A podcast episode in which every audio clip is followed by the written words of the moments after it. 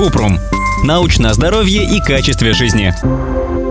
Что делать, если голос охрип или пропал? Потеря голоса может быть частичной с охриплостью – это дисфония, или полной – это афония. Лечение зависит от того, что вызвало нарушение и может включать голосовую терапию, лекарства, инъекции или операцию.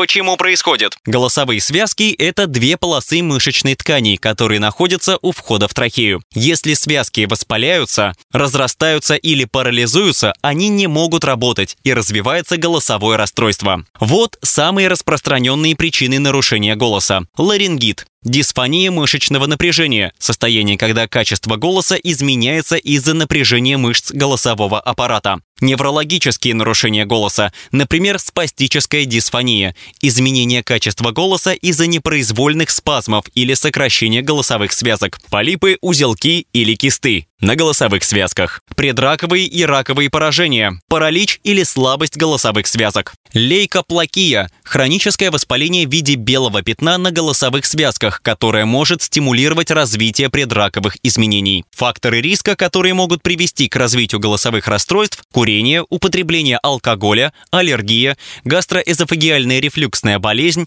простуда или инфекции верхних дыхательных путей, операция на гортани, стресс, рак горла, проблемы с щитовидной железой, чрезмерное напряжение голоса, крики или разговоры. Как проявляется? Симптомы голосовых расстройств. Неспособность говорить, в том числе шепотом. Охриплость, спазм голосовых связок, боль в горле, затрудненное глотание, пища или жидкость могут попасть в легкие. Когда идти к врачу? Нужно срочно звонить в скорую помощь, если у человека возникли проблемы с дыханием или он внезапно перестал говорить. Это может быть признаком травмы головы и инсульта. Симптомы, с которыми нужно обратиться к лору. Охриплость голоса, которая не проходит три недели. Полная потеря голоса, которая длится больше двух дней. Твердые, опухшие лимфатические узлы. Трудности при глотании. Кашель с кровью. Ощущение комка в горле. Сильная боль в горле, необъяснимая потеря веса.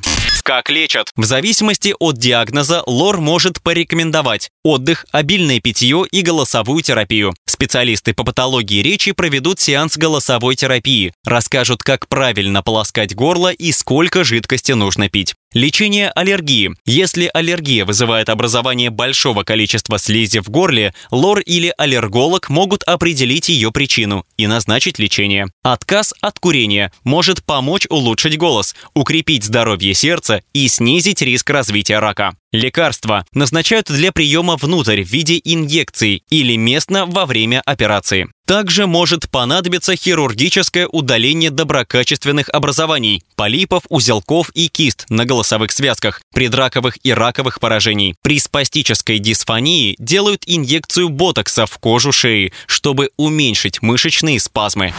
Ссылки на источники в описании подкаста. Подписывайтесь на подкаст Купрум, ставьте звездочки, оставляйте комментарии и заглядывайте на наш сайт kuprum.media. Еще больше проверенной медицины в нашем нашем подкасте «Без шапки». Врачи и ученые, которым мы доверяем, отвечают на самые каверзные вопросы о здоровье. До встречи!